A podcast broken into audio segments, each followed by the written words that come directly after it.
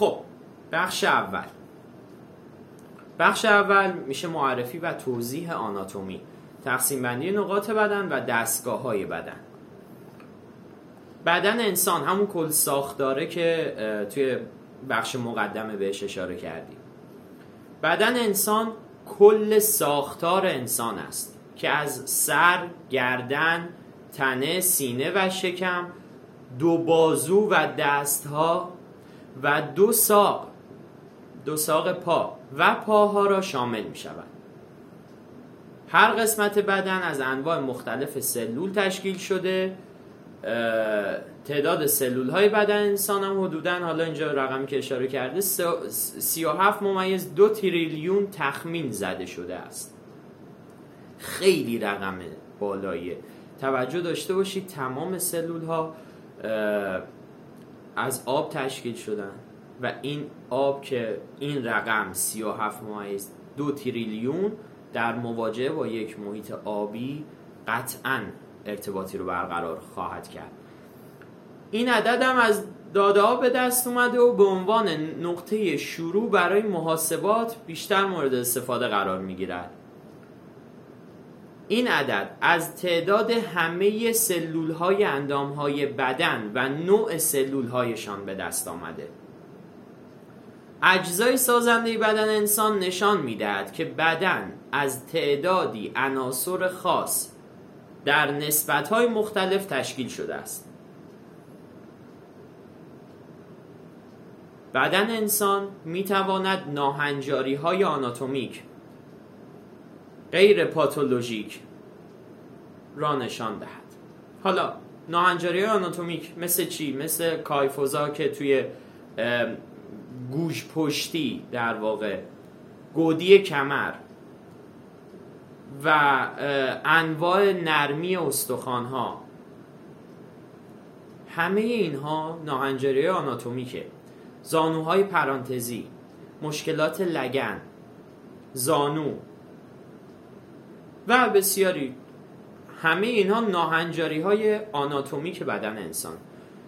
فیزیولوژی بر روی سیستم اعصاب بدن سیستم اعضای بدن و عملکردشان تمرکز می‌کنه. خب تا اینجا ما متوجه شدیم آقا کار آناتومی پرداختن به ساختار بدن هست و فیزیولوژی هم روی سیستم اعضای بدن و عملکردشون تمرکز داره. به زبون بسیار ساده.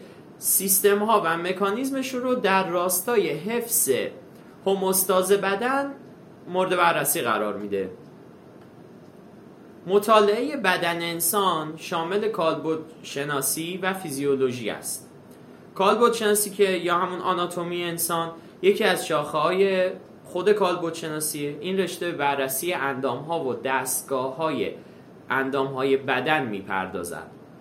تن انسان مانند تن همه جانوران از چندین دستگاه درست شده است.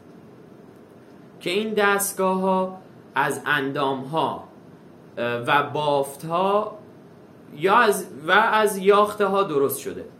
کالبد شناسی میکروسکوپی کاری به بررسی بافت و یاخته ها ندارد و تنها به شناخت اندام ها و کارکرد آنها می‌پردازد. شناخت بافت ها مربوط به بافت شناسی و بررسی یاخته ها مربوط به یاخته شناسی می شود تا اینجا من فکر کنم تونست تونستیم این رو در واقع حل بکنیم. به یک قرارداد کلی پیش از شروع بحث اصلی برسیم که خب آقا مطالعه آناتومی پرداختن به چه چیزیه؟ کالبد انسان رو در واقع مورد بررسی و تحلیل قرار میده. فیزیولوژی وارد اندام های داخلی بدن میشه. یاخته ها رو یاخته شناسی داره کار می‌کنه. یعنی یک اون کلی که تو مقدمه بهش اشاره شد در ادامه می‌بینی چند رشته و به چند صورت داره مورد بررسی قرار می‌گیره. همه اینها هم متشکل از اساتیدی هستش که کارشون پرداختن به این سیستم هاست. ساختار بدن انسان. استخوانبندی. شکل کلی بدن را ایجاد می کند و در طول عمر انسان تغییر نمی کند به طور کلی شکل بدن تحت تاثیر توضیح های ماهیچه‌ای بافت های چربی و هورمون های مختلف است. قد قد بلند بستگی به ژنتیک و رژیم غذایی افراد دارد. خیلی ها تو کلاس ها از من می‌پرسن که آقا ما شنا می‌کنیم قدمون رشد می‌کنه یا اون کسی که رفته بسکتبال قدش شده دو متر؟ پس من برم بسکتبال قدم بشه دو متر. نه به این شکل نیست.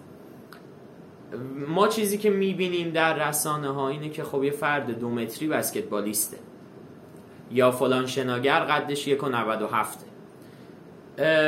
ولی قافلیم از اینکه اون تیم میاد بر اساس قد افراد رو گزینش می‌کنه. استعداد یابی بر اساس یکی حالا از شاخصه های بسکتبال قد بلنده وگرنه آدم نیم متری نمی‌تونه تو تور توپو بندازه بنابراین ناگزیر اون تیم اون مربی افرادی رو انتخاب بکنه که نظر قدی بلند قد هستن.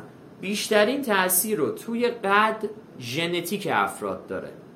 و این هیچ ربطی به ورزش تا پیش از ژنتیک نداره. حالا تغذیه و ورزش در ادامه روند تکامل ژنتیک کمک می‌کنن با درصدهای بسیار پایین.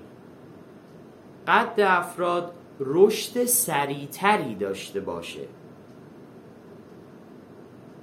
شکل و ترکیب بدن تحت تاثیر عواملی مثل ژنتیک رژیم غذایی و ورزش قرار می‌گیرد. تحت تاثیرش قرار می‌گیره. تحت تاثیر چی؟ رژیم غذایی و ورزش. ژنتیک هم که اصلا خاص خود بدن. یه بخشش ارسی هست.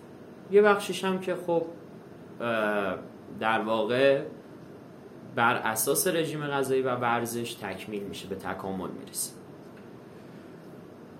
بدن انسان دارای چندین حفره است که بزرگترین آن حفره شکمی است. ما بهش میگیم ناف. این حفره ها محل قرار گرفتن اندام های مختلف بدن از جمله ستون مهره ها هستند که جریان مایع مغزی نخایی از بطن مغز در آن جاری است.